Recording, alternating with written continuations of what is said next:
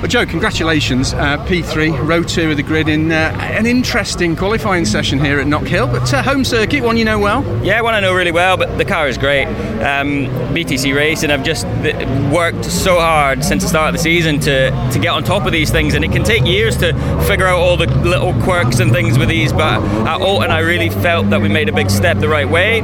Qualifying it was down to me not not doing the right things I should have done. Um, so it didn't it didn't show on paper, but thankfully now here at home I've been able to show it. Some very tidy lap times in there. You're so close to that front row. I knew the car was capable of pole, so I'm happy. But there's a small element of disappointment because I could have done it again. I really could have. Um, I know where it was, and I just yeah, but I need, I need to be happy because it's we're, we're making big progress, um, and I just can't thank the guys enough at BTC because even last night we had we had a big job on our hands last night and they were up really late. So I'm kind of thankful that I repaid them because I don't know what kind of abuse I would have got otherwise.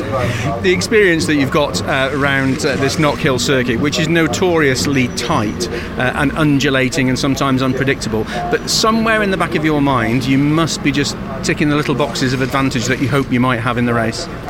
Yeah, everybody asks me the same question, but this is this is a real top level championship. These guys are quick. Zelos has won Clio races here six years ago. You know, they know where they're going. I know where I'm going as well, but I feel it's more even rather than uneven when I'm down on a circuit I don't know so well. what a great answer. Have a great race, Joe. Thank you.